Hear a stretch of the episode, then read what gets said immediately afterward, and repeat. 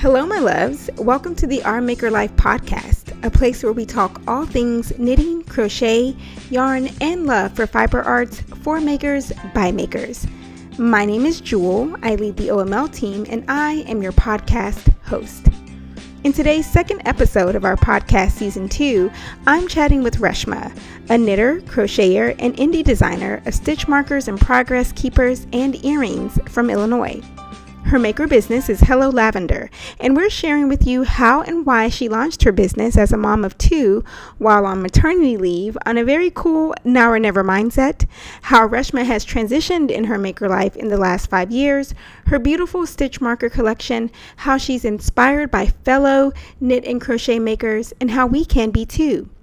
You're also going to get some good encouragement about why it's okay to think and dream outside of the box, how competition can be good and not so good for your business, expanding your photography within your creative content, if failing in your business can lead to the success of it, and why taking a deep breath and staying focused through all of these new and ever-evolving social media trends is good for you, both in the short-term and long-term game in running your yarn business. Okay, so I love listening to podcasts while I knit. I usually have a cup of coffee nearby, so I want you to get comfortable, grab your knits, grab your crochet hook, grab your yarn, and enjoy this convo with me and Reshma. Here we go. Reshma, thank you so much for joining me here on the O M L podcast. I'm so happy to have you here. Oh, thanks so much for having me, Jewel. This is so exciting. Yeah, so exciting. I feel like I've been wanting to um, talk to you at least since twenty eighteen, when I think that's when we met at the O M L Chicago event. Yeah. I mean, I had been following you for a long while before then. I think we were talking through I G for a while, but yeah, I think O M L Chicago was the first time when we met in person. Yeah.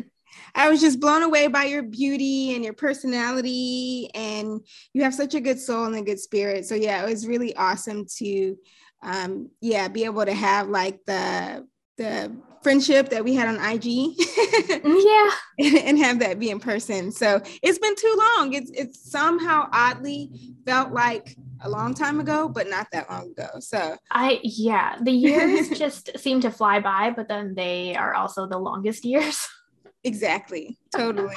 Exactly. So um, I want to just go ahead and, and get right into some of the um, really cool topics and fun topics that um, we want to share with everybody. So yeah, let's do it. Yeah. So let's just start right off. Tell our listeners um, how you started Hello Lavender and um, just all about your maker life in general, but sort of how you got started, when you got started, and um, where you are today.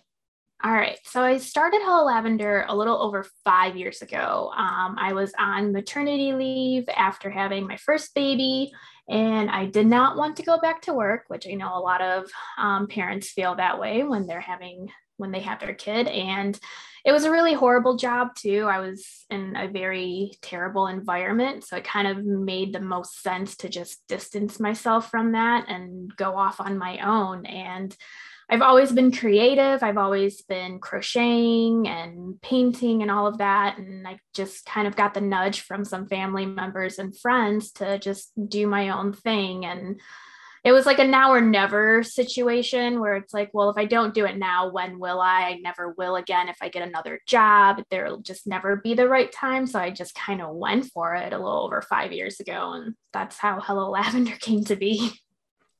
Nice. And what, I don't know if you've, uh, if you've shared or if I, if I know, uh, the meaning behind Hello Lavender. I feel like you have shared it before. I've shared it a few times. Yeah. Um, there's, I don't know, there's really no meaning behind it. Like my biggest thing when I was trying to come up with business names was that I didn't want to be stuck in a box, because my interests are always evolving and I'm always wanting to try new things and do new things. And so I didn't want to revolve the business name around what I was creating at that specific moment. Because when I had first started Hello Lavender, I was crocheting and painting, and I was selling mm-hmm. hand painted signs for like the home, and I was painting baby toys and stuff like that.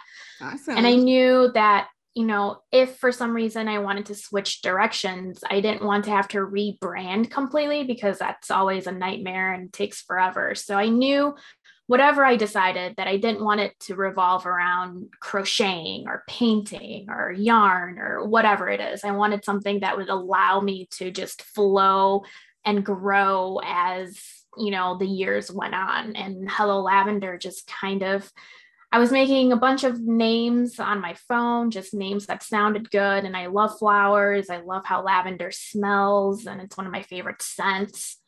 And it just kind of, yeah, grew from there. And I'm like, you know what? Yeah, I think that sounds good. Oh my gosh. I love that so much. Um, and I think you uh, give so many gems even there with that of Um, not putting yourself in a box. Um, mm-hmm. Because, yeah, I do know people who have had businesses that are very um, yarn centric in the name, or knitting or crochet focused in the name. And then they do want to transition over to something else. And then, you know, they feel like they have to go through a whole new branding thing, which of course rebranding can be fun, um, and right. exciting to do, but it is, I think, very, very smart business intellect as well to give yourself breathing room. Like you said, basically to have flow.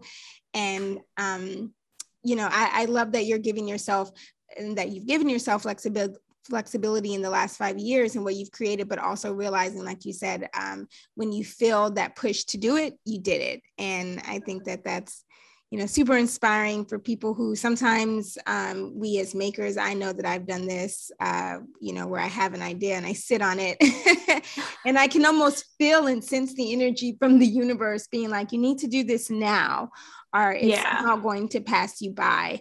And I've let those moments pass by, and it's been totally like regret. Right. Um, yeah. Yeah. Well, I feel like there's just so many things in the world that, like, I feel like me personally, even like when we were in school and we have to pick a major and decide, you know, what our careers are going to be. I'm like, at that age, especially, I'm like, well, how do, how do we know? Like, we haven't experienced anything. Like, I haven't tried everything. How am I going to know what I want to do when I'm twenty, thirty, forty, fifty, et cetera, you know? And like, this is what I'm doing now, but who knows? I might be doing com- something completely different five or ten years down the road. And over the last five years of Hello Lavender, that, that has been the case. I feel like I've switched gears so many times, and it's, I love it, and I don't regret any of it. It's all been amazing. And it's, I feel like exactly what I've, I was supposed to do. Yeah, I I love that. And um, I think it's just very encouraging for people to hear that, um, and that, you know, what you decide to do today, if you lean into that and you say, okay, today's the day I'm going to do it. I'm not going to sit on this idea, this vision, this dream, this business anymore. And you go ahead and take the leap to do it. That that doesn't mean that, you know, five or ten years from now that you can't change, because I, I totally resonate with that. Um, even the O M L that was the O M L in twenty sixteen has evolved so much and changed mm-hmm. so much. And it used to, um, both for O M L and for my knitwear company, North Knits, it used to like definitely give me anxiety and keep me up at night, because I'm like, if I don't stay in this lane and do this and do that, and like just putting all these barriers right. um, on yourself and on your business. And, you know, I just think it's really encouraging to remember that it doesn't have to be that way, that it's actually a bit more realistic to learn um, or to accept and realize that in five, ten, twenty years, like you said, you can be a completely different knitter, a completely different maker, a completely different business person. And you want to give yourself breathing room to be able to lean into that. Exactly. And I think like when we were growing up, you know, it's like, well, you go to If you go to college, you get your degree, and that's the job you have, you know, until you retire. And mm-hmm. I, I think now, I mean, that's just not the case. And I know that's not the case for me. I just can't imagine doing the same thing for that long. And I think we also have to get, I think a lot of us, it's like, well, if I do this thing and I don't want to do it anymore in a year, like, you know, however long it is, it doesn't even have to be a year, like even like in a few months, if I want to do something different, does that mean I failed? And I think that's the narrative that we all have to get away from. And it's like, no, it's not a failure. You did something, you tried, and like, yeah, you could have, you, you tried and like you could have even been very successful at it, but it just, you don't want to do it anymore. So like, it's not failure. It's not that you didn't, you gave up. It's not that you didn't try hard enough. Like you, you knew, you just, you just want to move on and try something different. And that's totally fine. Yeah, I totally agree. I mean, I don't even know how many people I've told this, but I know when I first started getting my feet wet on social media platforms and in the Instagram world, I was sort of teetering more in the communities of like natural hair, because I mm-hmm. was in the beginning parts of my natural hair journey, and um, was just really into sharing like faith-based inspiration. And, you know, like you said, exactly what you said, actually, it just was like, you know, a part of me, yeah, I feel like I failed on it. I didn't have like, you know, thousands of likes and, and tens of thousands of followers with it overnight. And, and also got to a point with me where I'm like, oh, the idea of making like, you know, YouTube hair tutorial videos and things like that, um, that's just really not my passion. And, mm-hmm. and I kind of started to try to culminate it with, with knitting. And, and then I was, I finally just was like, you know what, you know, this, this really isn't working for me. I really want to go in, just in the direction of knitting, and then really try to hone in on, okay, how would that, just that um, as a business look, and how can I let sort of this other thing that I have going on over here go, and to not feel bad about it, and to not be completely drowned in self-comparison that I'm not like the most right. successful natural hair YouTuber out there. So no, I totally love that. And Um, I also really love too, how with Hello Lavender, um, it's so funny how you said you love lavender and you love the smell and the scent, because every time I see that name with your business, that's what I think of. And then it puts me in this calming, you know, sort of meditative mood, and your photos are then like calming and meditative on, on Instagram and your website and everything. And I'm like, oh, this is totally what she, this must've been intentional. behind the name. So I love it that it was just like sort of intentional, because you love that, but not intentional in like a branding business standpoint. Right. Well, and I think it was earlier this year, I was almost having a moment where I'm like, well, do I change the name of the business? Because I'm very visual. So when I like hear the word lavender, my mind automatically now goes to the color. Mm. And so I'm thinking lavender, purples, you know, stuff like that. And I'm like, but that's not me. Mm. You know, I don't really like there, I don't own anything in that color. I don't knit with anything in that color. Like, is this confusing people? Because now I'm questioning it and it's confusing me. And I think I even did a post about it, and almost everyone said exactly what you said. It's like, no, I don't think of the color. I think of how the scent makes me feel. It's very calming, and everything that, you know, you post is calming. So like it all flows. And I'm like, oh, okay. And then that made me feel a little bit better.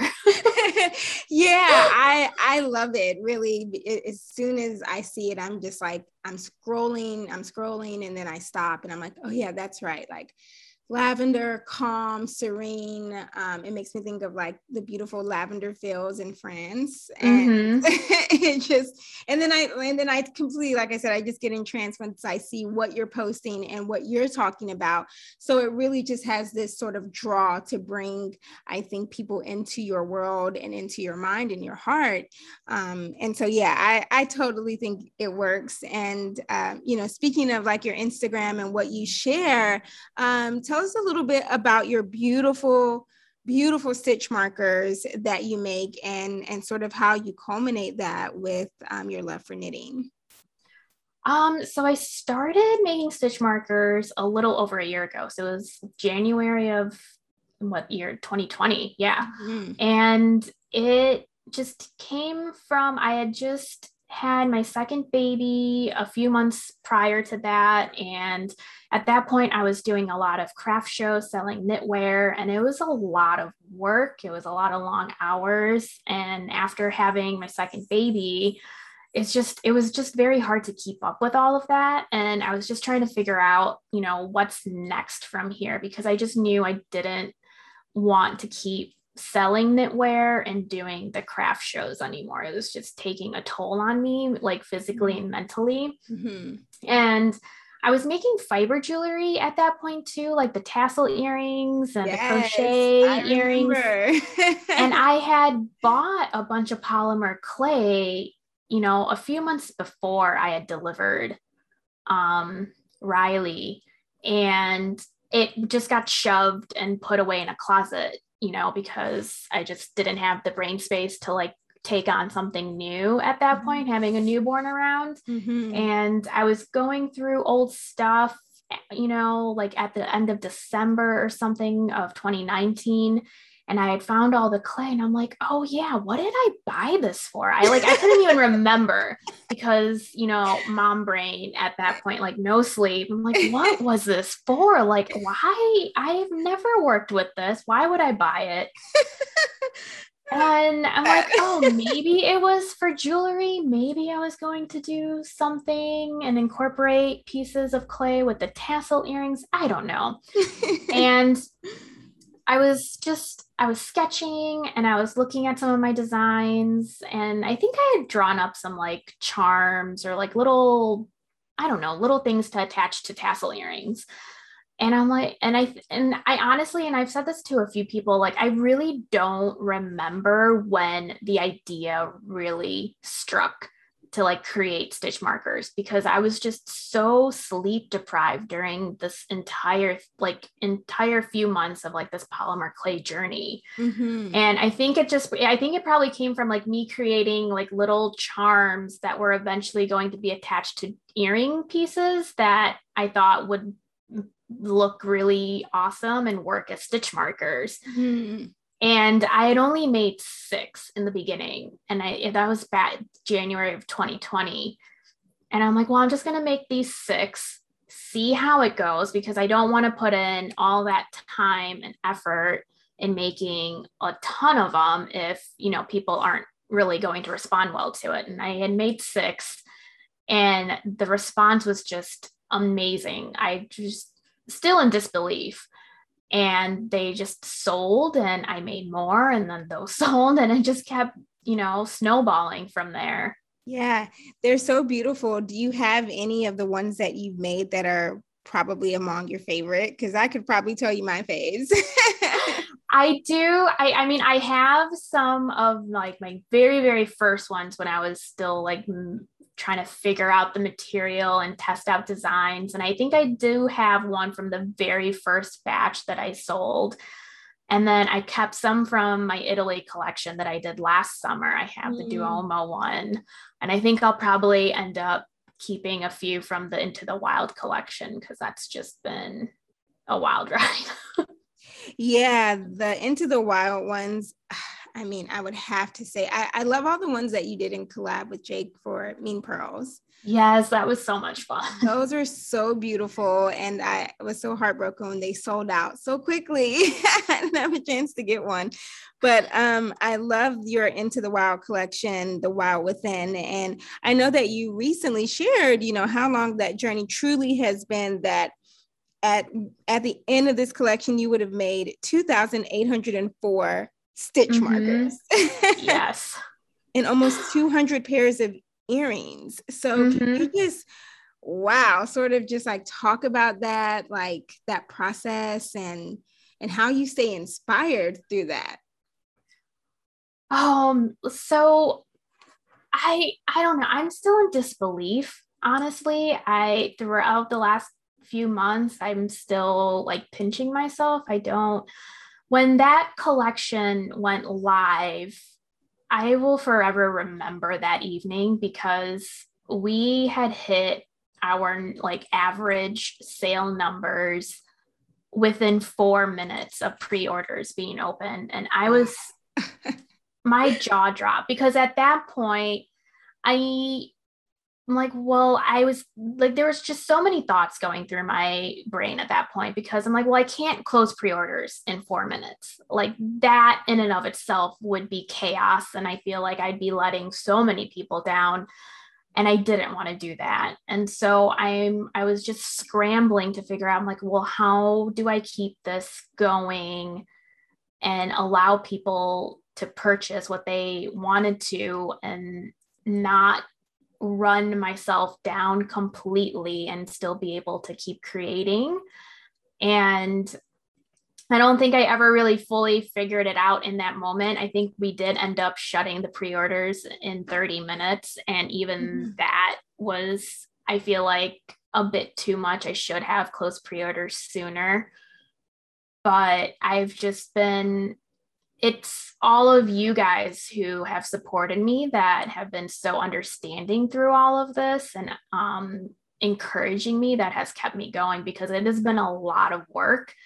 And you have all allowed me to extend the turnaround time and allow myself to rest. And that has just been monumental, because I feel like without the support of everyone, I probably would have had to um, refund basically half of all those orders that came through that day. Wow. Because they came through. It just, so it was so fast. It was so fast. Like there was no time to like wow. process and react. It, I just, it was, yeah.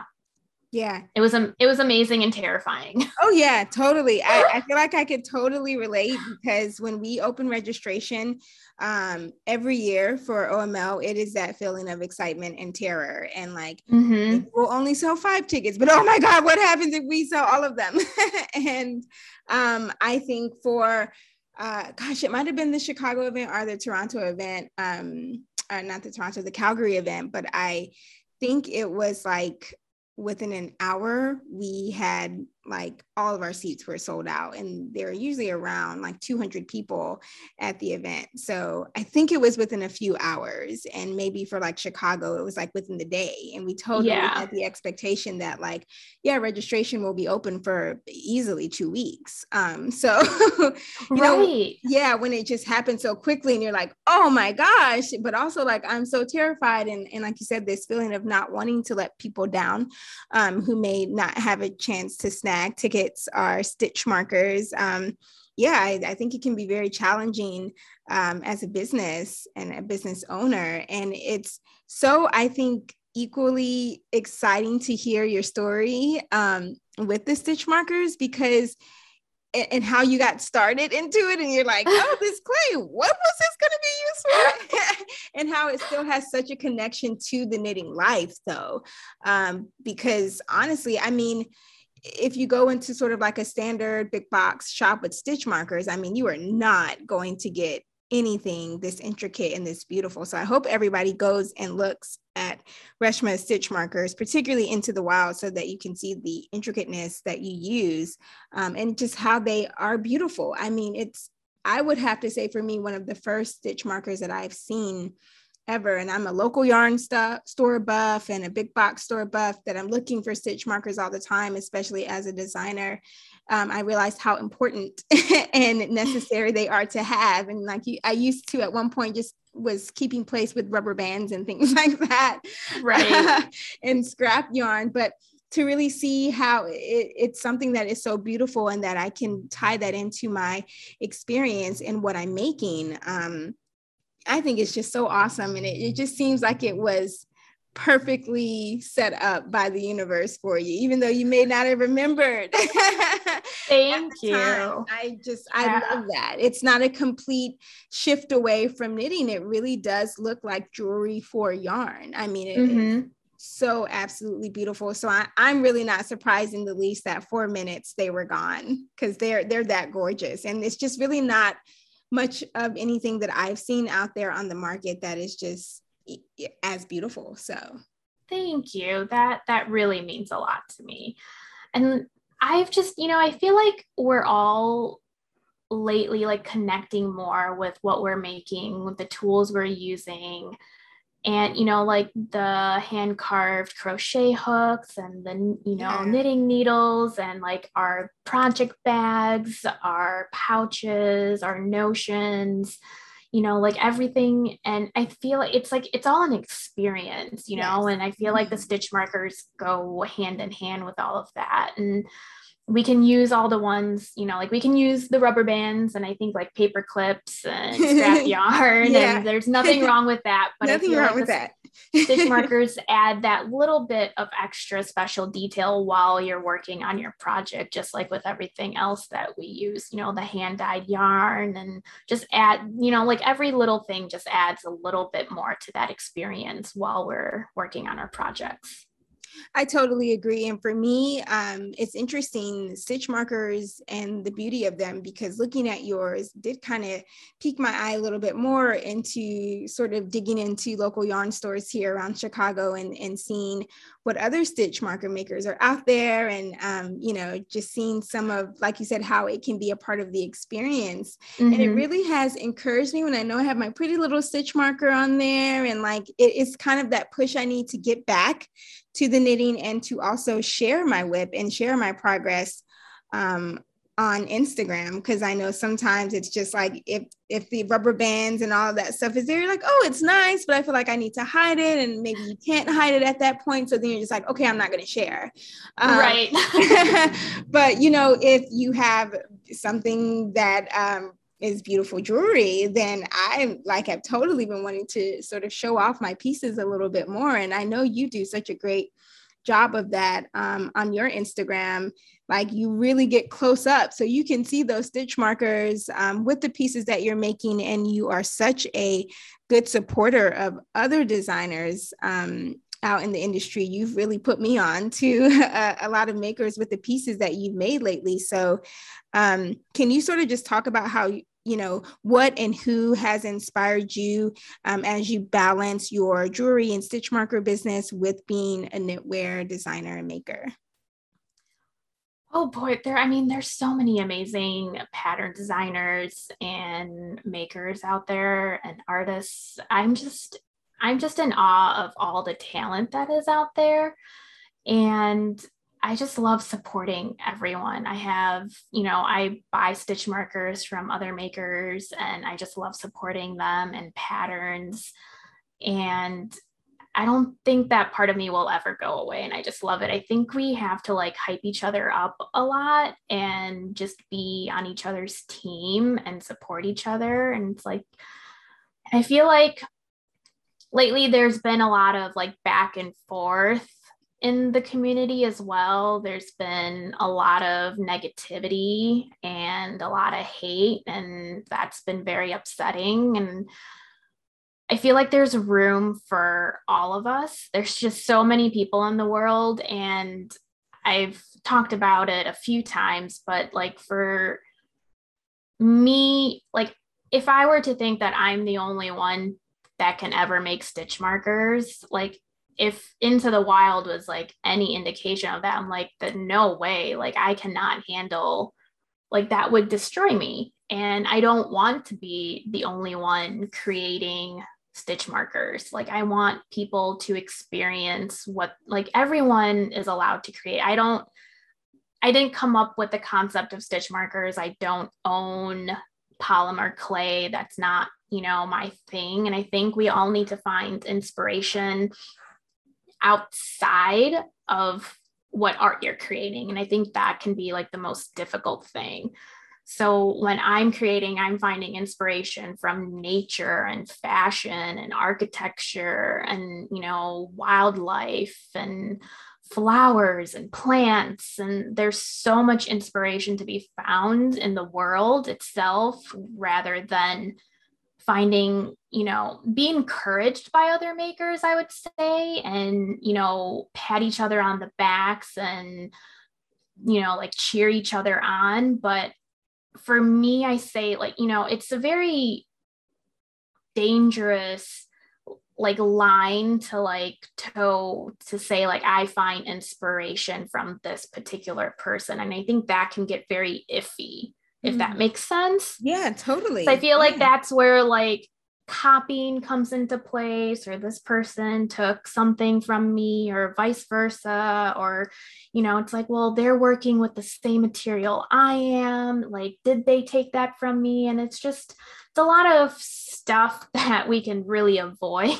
Yeah. Yeah. No, I totally agree, Reshma. I think that's such a good point. I think that's such great advice, especially for um, people who, like you said, are um, in our industry, are aspiring to be in the industry and community. It's such great advice. And it's funny, I, I was listening to um, a, a non-yarn related podcast recently, and it's a big YouTuber and podcaster. And he was talking about um, sort of similarly, like, I didn't make the idea of YouTube videos and mm-hmm. sharing my inspiration, but he said for a while, um, especially once he became very successful, like got around a million subscribers, um, other people would be like, oh, this person made this style of video on this topic right after you, and maybe they're copying you. Um, or he would just even hoard the idea, like, are they copying me? And would, you know, basically he spoke about being too much into um, his own energy as a creative mm-hmm. and as a maker, and how that can actually be quite uh, risky, even detrimental to your business. So it's um, something like, um, you know, maybe a better route is what this particular uh, YouTuber did, just like, hey, I'm going to let that go. That feeling of control, let that go. I don't, I don't own this space, and there's room enough for all of us. And he really said it jump-started his business because other people not only leaned in way more to the topic that he was talking about, but also felt like they could create YouTube videos on that topic or on another topic as well. And so then they would share, well, you know, this is the person that inspired me. So he's like, it came full circle. Right. Yeah. Back exactly. around. Yeah. To his business, both, um, you know, from a follower standpoint and a financial standpoint. And I know that I've experienced that too, of just like, you know, it's about community, and, and it's always okay, I think, to choose community over competi- competition. Competition can be good and it can be exciting, um, but it doesn't have to be like where your light or someone else's light is dimming to each other. Right, exactly. You, yeah, and you want to be really careful of leaning too much into your own energy, because it can, and it has for many creatives, um, backfired, because you can sort of get tunnel vision on and not see mm-hmm. when you're not being um, supportive, you know, and not showing that love. Like, people can sense that. They can sense that in, in person, they can sense that, um, on the internet. And so I think that, you know, that's, that's real talk right there. Um, you know, because like you said, there, we can definitely be quick to disagree with each other, to argue with each other on a plethora of topics. Um, and sometimes it is harder to lean into love and say, yeah, girl, like, you know, what you're doing is amazing and beautiful. And um, especially, you know, if you have that inside of you of where you can share and support. Like, to me, I think you are such a fast knitter and crocheter. And um, like I said, it's just been so inspiring to see the love that you share. I mean, you have shared Um, tank tops all season long, cardigans, um, crochet patterns from large makers, from large yarn designers, um, and also up and coming. And so mm-hmm. you sharing that love, then O M L is like, like it's piqued me and my team's interest of like, oh, you know, who is this maker? And then we've been able to share their pattern designs even more, or to reach out to those makers. And so it's just a big, a big snowball of of love and support. And oh, that's amazing. Yeah, yeah, I just love finding new makers, and I just love art and fiber. And I don't like, you can have the biggest following or you're just starting out. I just want to see what you're making. Like, just show yeah. me what you're making. Like, that's what I'm here for. Mm-hmm. I love it. And it's all beauty at the end of the day. And so it almost sometimes feels a little cringe. You know, I feel like, like you said, it's a very, very fine line of, you know, copyrights and ownerships and stuff like that. But Um, you know, I even saw a maker recently be very transparent in one of her posts that, you know, what she had designed, she saw herself that it was very similar to another maker's design. And I guess they were getting ready to release them around the same time. Um, mm-hmm. And so she reached out to that maker and just said, hey, you know, just so you know, I, I'm not trying to step on your toes, but like the construction of this piece is like quite similar. And, um, you know, just was able to share that moment and that story transparently. And so it was no loss of love there. And so I think communicating, communicating in love, communicating in transparency, and being genuine and authentic um, can really prevent that, that unhealthy uh, sense of competition and being too much in, into your own headspace and your own energy, where it can be harmful to your, your maker life and your business, honestly. Exactly. Yeah. Yeah, so I, um, if you guys really want to go see specifically some of the makers that Reshma is supporting, like definitely go check out her Instagram page, because the photos are just like chef's kiss. Oh my gosh. Do you oh, take your own you. photos? I do. I'll, I would say Reshma, about ninety-five percent. Yeah, oh, I do. So, some of the ones where I'm in the shop most recently, I've had my friend take for me, but I'd say about ninety, like ninety-five percent of all the photos that I are, I take myself. Oh my goodness. That is so awesome. they, they look like you definitely have a professional photographer behind that camera. They oh, thank so you. Beautiful. So beautiful, so inspiring. I really want to let people know that um, because I think for me, and I'm sure this may resonate with other, um, you know, knitters and makers and crocheters out there, of like, I think that you are so diverse, even in the type of photos that you take.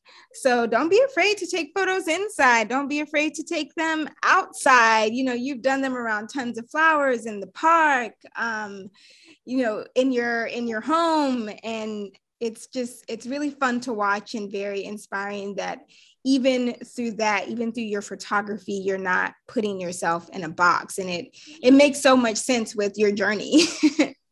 Yeah. Um, I've always been interested in photography. And I mean, if you scroll back through like my original I G posts, you know, from like five years ago, like it's, I've, I've come a long way, and I feel like, you know, it's not like, I'm not a photographer, and you just, you just learn as you go. So like, keep taking pictures, learn a lot. You know, I look up a lot of tips, or I'll look at photography that my eyes, my eye catches, and I'll like kind of study it, you know, composition, lighting, mm-hmm. you know, and all of that. And I just kind of take that all in, and I, you know, and then I kind of bring it into what I'm doing. It's like, okay, well, how, how is this going to appeal to the eye? You know, where's the light coming from? Let's try something different. So it's, it's always a learning, um, and an evolving thing. Yeah, absolutely. And really, like, you know, you said, don't you, I think I, uh, heard a YouTube video recently of just like a part of, I think it was Will Smith. So, you know, you can't go wrong with Will Smith. Right. I think he was saying a part of your success is failing. Um, like that is a part of the journey. If you're not failing at some point in your business, then maybe you are not um, necessarily growing or evolving at the pace that you could be.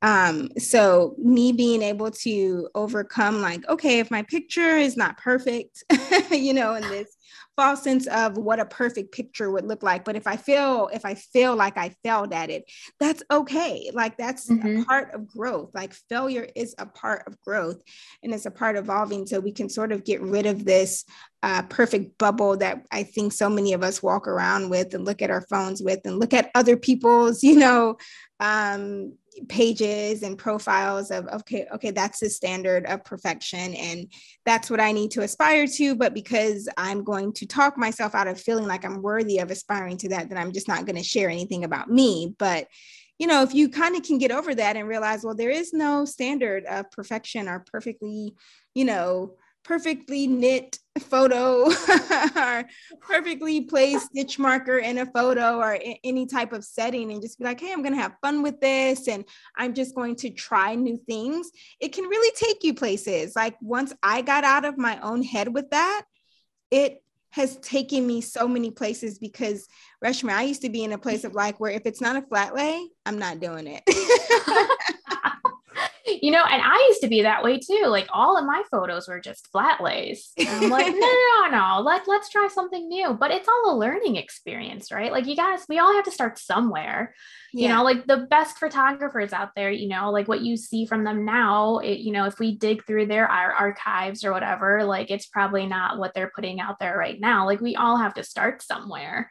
And the only way, you know, that I know how to like do that is just keep doing it and keep practicing. And same thing goes with, you know, whatever it is that your craft is, like, you know, pattern designing, or if you're learning how to knit or crochet, you know, your first few times that you make something, it's not going to be perfect, but you just keep going. And the more you do it, the better you'll get at it. And same thing goes with social media and picture taking as well.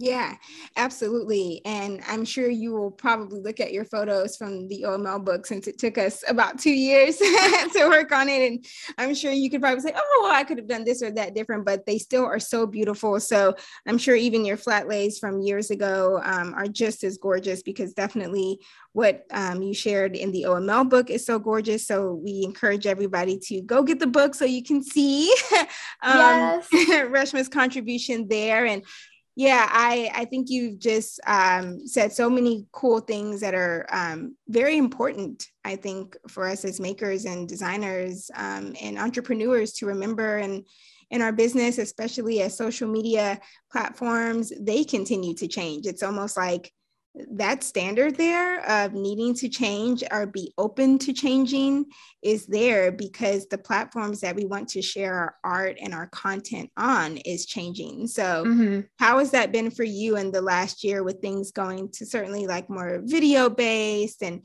how have you been able to evolve, but also stay true to, to who Reshma is? I feel that I've, I've tried reels, and I have posted two, I think, and they are not my thing. And, you know, and I feel like I'm open to learning it. I don't completely hate them either. They're fun to watch. And I, there's a lot of people out there, and I love the reels that they put out there. But for me, the biggest thing is time. I'm just juggling so many things in my life, with the business, being a parent of two, and just so many other things that I, and making videos takes a lot more time than snapping some photos.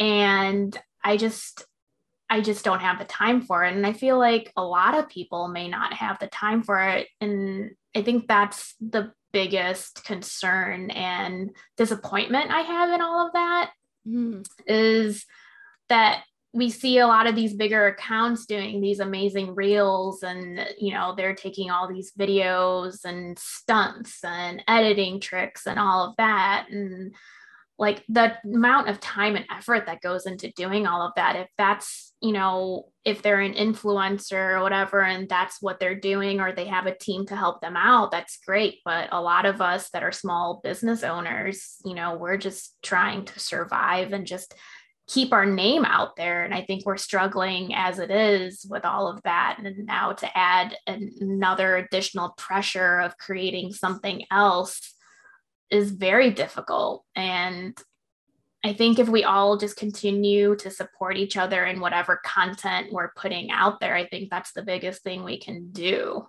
Yeah, I love that. And I totally agree. Um, I mean, I went to school for broadcast journalism. It's what my um, my bachelor's is in.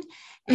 And so uh, it's it's sort of weird, but, you know, years ago when, when I was at U S C, um, our professors were sort of predicting that this is where um, not only journalism would be, but this is where social media would be, sort of what they called, um, what was the word? Uh, sort of like this collective media is, is sort okay. of, And and that's sort of how you had to major in it. It's like, okay, yeah, if you want to do T V news, that's fine, but you're also going to um, learn print. You're also going to learn radio.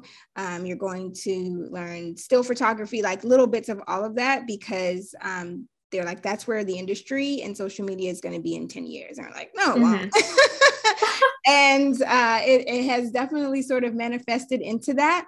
So I think for that, um, it's been a little bit easier for me to lean into um, understanding that, um, you know, broadcast and social media and all of, and multimedia definitely can be just that, uh, multifaceted.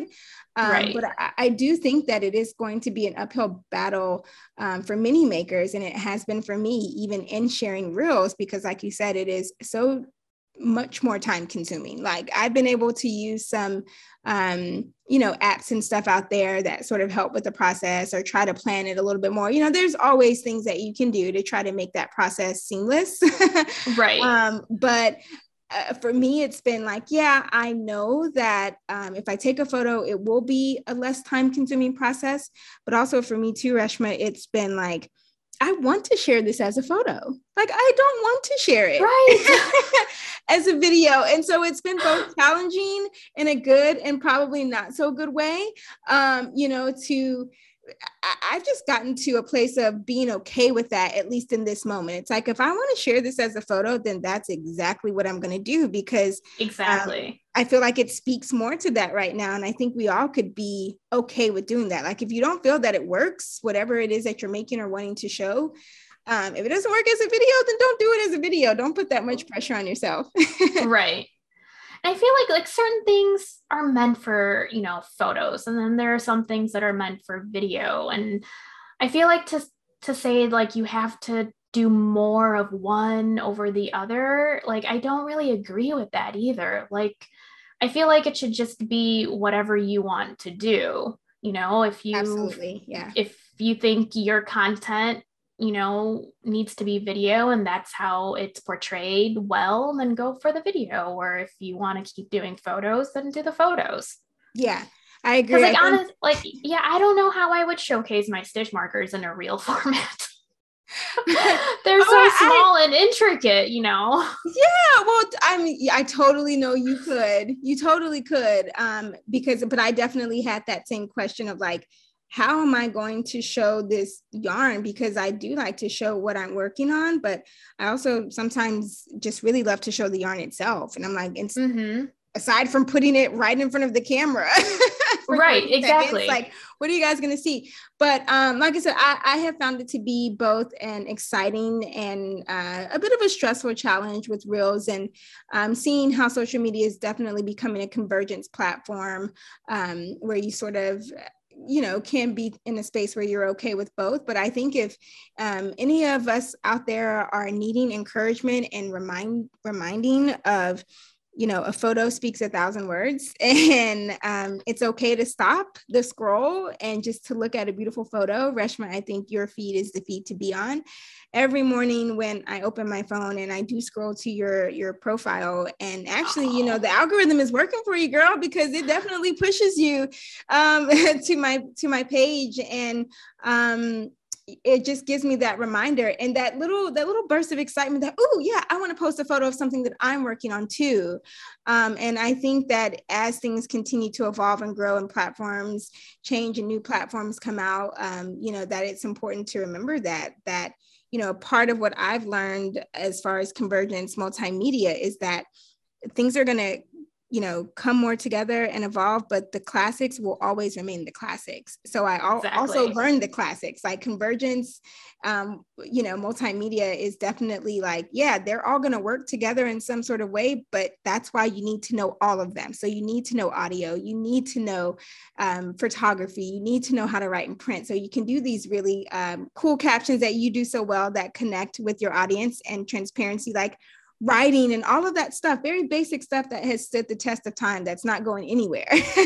Right. Um, yeah. You also can learn and be comfortable with doing that well, because I personally don't think that the industry is ever going to be where everything is just all video. Like, no matter what industry, I mean, journalism said the same thing ten years ago. And obviously we've seen the test of print has been very helpful for our world in more ways than one. So, right. um, you know, I think we've all slowly, as the weeks and months go by, can have been able to take a deep breath and lean back into what makes our souls feel good and feel comfortable. And, right. and you're such a light in that. Oh, thank you. I think we always kind of freak out at, you know, when like something new is on the horizon, or it's like, you know, the unknown, and it's like, well, what is it going to do now? And it's like, yeah. how is it going to change? And, you know, before we, you know, freak out too much, it's like, well, no, no, no, let's just take a step back. Let's see how this pans out. It might not be as bad as, you know, I'm making it out to be. Yeah. It'll yeah. all be fine. Yeah, it'll be fine. This is fine. And I think like you, like we've talked about it, again, it's just, it's a good challenge. I think if, whether you like reels or you dislike them, it's something that you can view as a challenge to be like, okay, well, if I don't want to choose to do reels at this point in time for my business, and I want to just do photos, then how can I make those be the best darn photos ever? What yeah. new way can I learn? How can I get out of my box? Um, how can I stop and smell the lavender? You know, and, um, and so I know that it's been that for me, you know, um, how I can challenge myself to do what I do better. Um, and I think that that can help ease the pressure too. So it, it's yes, all good. Definitely. At the end of the day. Yes.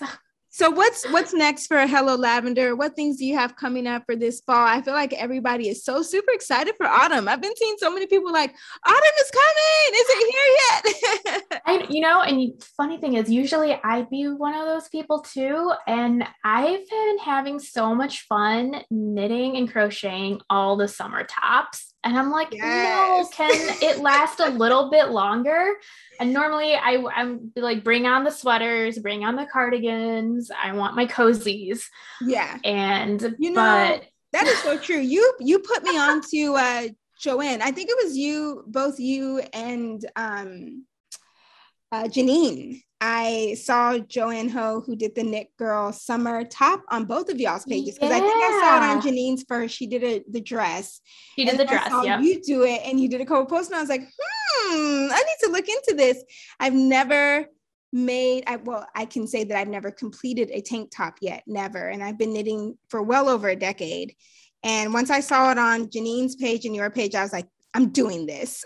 Um, you have to. Yeah. I'm doing one with We Are Knitters um, as well. It was a little, it's, the stitch pattern is a little bit intricate and I messed up and then I had to frog it and put in the lifeline. And I just, I kind of threw it in the corner right now. It's on timeout. It's on timeout. Um, yeah. And uh, because it's made in, like you have to stitch it together. And I was like, well, I just want to experiment with doing something with a little bit of a different technique. So Knit Girl, uh, Knit Girl Summer Top is bottom up. And yes. I mean, Reshma, it, it, it totally has me kind of in that mood too, like bring on fall, but also summer stay forever. Right. I'm well, and I'm so trying much. to figure out how, so I'm, I'm not even slowing down on the summer tops. I'm like full force still ahead, but I'm also making a ton of cardigans. So I'm thinking, okay, how do I transition these summer tops to fall? Yeah. And cardigans is my go-to. So I'm knitting cardigans alongside with all the summer pieces still. Same. And, you know, you're here um, with me in Illinois. So, you know, yeah. this transitional season that we're getting ready to go to, we'll still be able to wear our tops, I think, our tank tops with like a nice cute jean jacket is sort of where mm-hmm. I'm diving. Um, so, because at first I sort of thought, similar to you, of like, oh, I can't make the Knit Girl summer top right now. Um, I started like two weeks ago because I'm like, summer is basically over. But then I'm like, it's okay. It's fine. I'm just, I'll wear like a jean jacket or like a nice cardigan or something over it. Um, if it's a chilly exactly. or not. Exactly. Well, and you know, our Chicago weather is so bizarre. Like I remember a few years ago, like in the middle of November and December, it was probably like sixty degrees out, you know, oh, like yeah. I, I know like some people like pack away their seasonal stuff and then bring out the winters and stuff. I'm like, I feel like I can't do that. I'll, all of my stuff is always out because yeah. the weather is just so bizarre here in Chicago. Yeah. Like you just never know what to expect. Yeah, definitely two years ago on my birthday, which is in September, it was an eighty degree day in here in Chicago. And I remember because I had my friend wanting to, I wanted them to take a picture of me to share on Instagram. They're like, it is so hot outside. I remember we're birthday twins. I remember that. Yeah. And I was like, it's my birthday. I used to yeah. take these birthday photos. And they're like, can we please just go inside in the A C though? Because it's so hot. Like my hair froze up in like five seconds. So yeah.